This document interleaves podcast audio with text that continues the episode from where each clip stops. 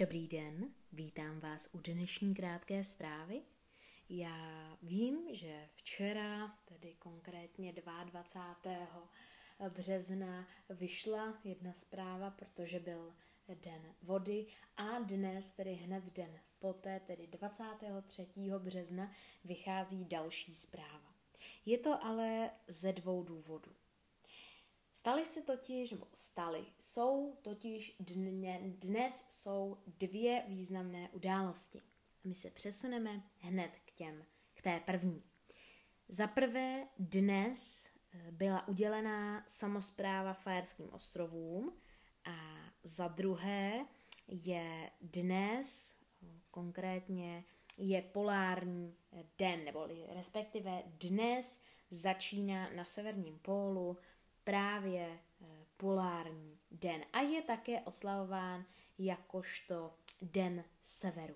Tak pojďme se všichni na to tedy podívat. E, 23.3. byla udělená samozpráva Fajerským ostrovům. A dějiny Fajerských ostrovů byly již od dávných dob spojeny právě s nadvládou dánského království. No a z kraje, 8, z kraje 19. století k němu patřily jakožto součást také Norska. No, ale je to také jeden z dán, byl to jeden z dánských správních eh, celků, neboli amtů.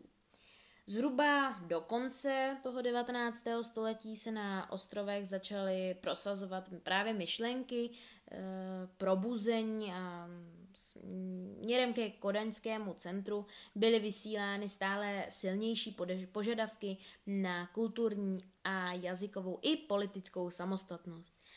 No a dílčích úspěchů, jakými bylo například částečné prosazení fajerštiny jako jazyka výuky pro menší děti eh, ve školách, eh, dosáhly právě fajeřané již během prvních, eh, prvních desetiletí 20. století. Avšak reálné politické změny byly zavedeny až po skončení tedy druhé světové války. Ale Posílení fajerské autonomie se stalo vyhlášením samozprávy Fajerských ostrovů. To proběhlo právě dnes, tedy 23. března, ale před několika desítky let zpět, a to konkrétně v roce 1948. Ostrovy tak ztratili status dánského amtu a naopak získali širší pravomoc rozhodovat o rozvoji fajerské kultury. V roce 65 minulého století byla například v hlavním městě Torshaven založena univerzita ale také posílení eh, politickému, politického významu eh, právě ostrova, neboli ostrovů. Od roku 53 minulého století jsou do dánského parlamentu, protože když jsme se bavili o dánském Folketingu, což je tedy dánský parlament, o kterém vznikla samostatná epizoda, tak jsme se tam bavili, že byly eh, celkem čtyři úpravy ústavy. A právě jedna byla tedy v roce 1953.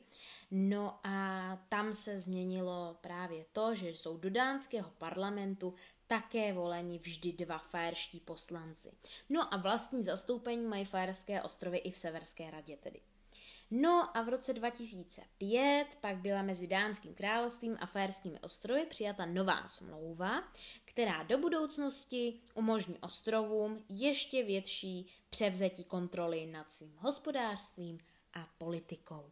Takže to by bylo něco málo tedy z tohoto světa. A teď tedy k druhému významu dnešního dne.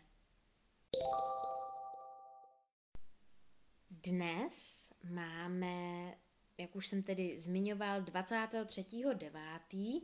No a dnes začíná polární den na severní polokouli.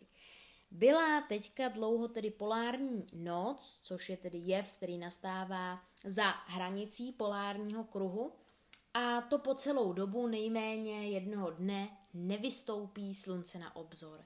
A tedy zde není přirozené sluneční světlo. Opakem polární noci je právě polární den, který dnes tedy začíná, kdy naopak slunce nezapadá pod horizont a období, kdy nastává tedy polární noc a období výskytu polárního dne se symetricky střídají eh, a to vždycky tedy po půl roce. Nejdelší polární noci a dny můžete samozřejmě pozorovat přímo na pólech. No a já se tedy dnes spíš chci zaměřit na ten polární den, což je tedy jev opět, který zastá, za, nastává za hranicí polárního kruhu a tedy nejméně jeden den, eh, po dobu nejméně jednoho dne slunce nezajde, neboli nezapadne. No a to znamená, že tedy nenastane přirozená noc eh, bez slunečního světla.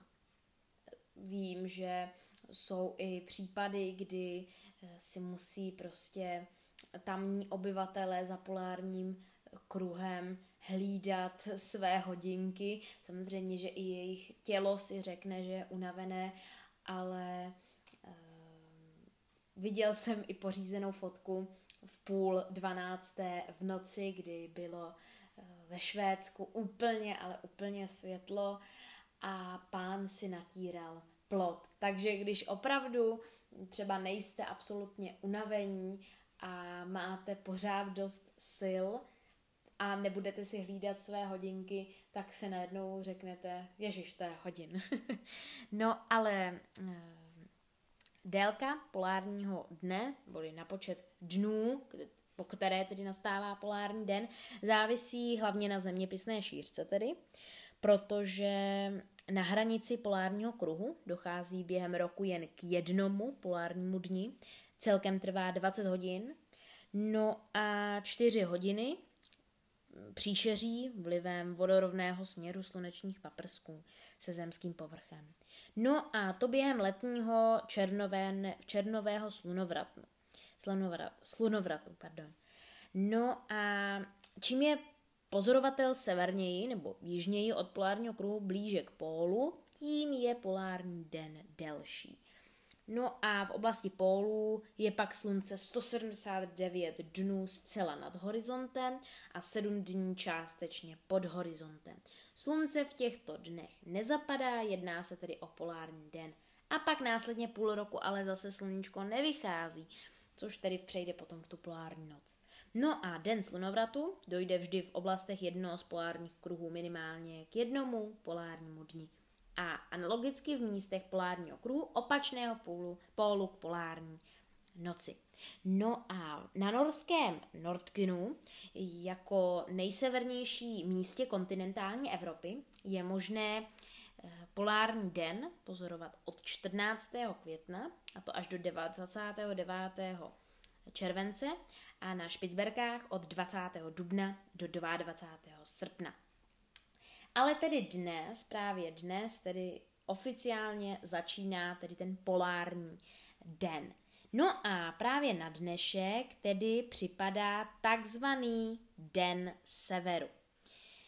Spousta e, různých velvyslanectví zde v Česku. Nevěřím, že tomu není jen tak v Česku, ale že jsou to i jiné velvyslanectví, ale oslavují, neboli tak jako e, sdílejí na svých sociálních sítích různé kvízy právě o zemích e, severu, tedy o Švédsku, Norsku, Finsku, e, Dánsku, Islandu, Grónsku a Fajerských ostrovech.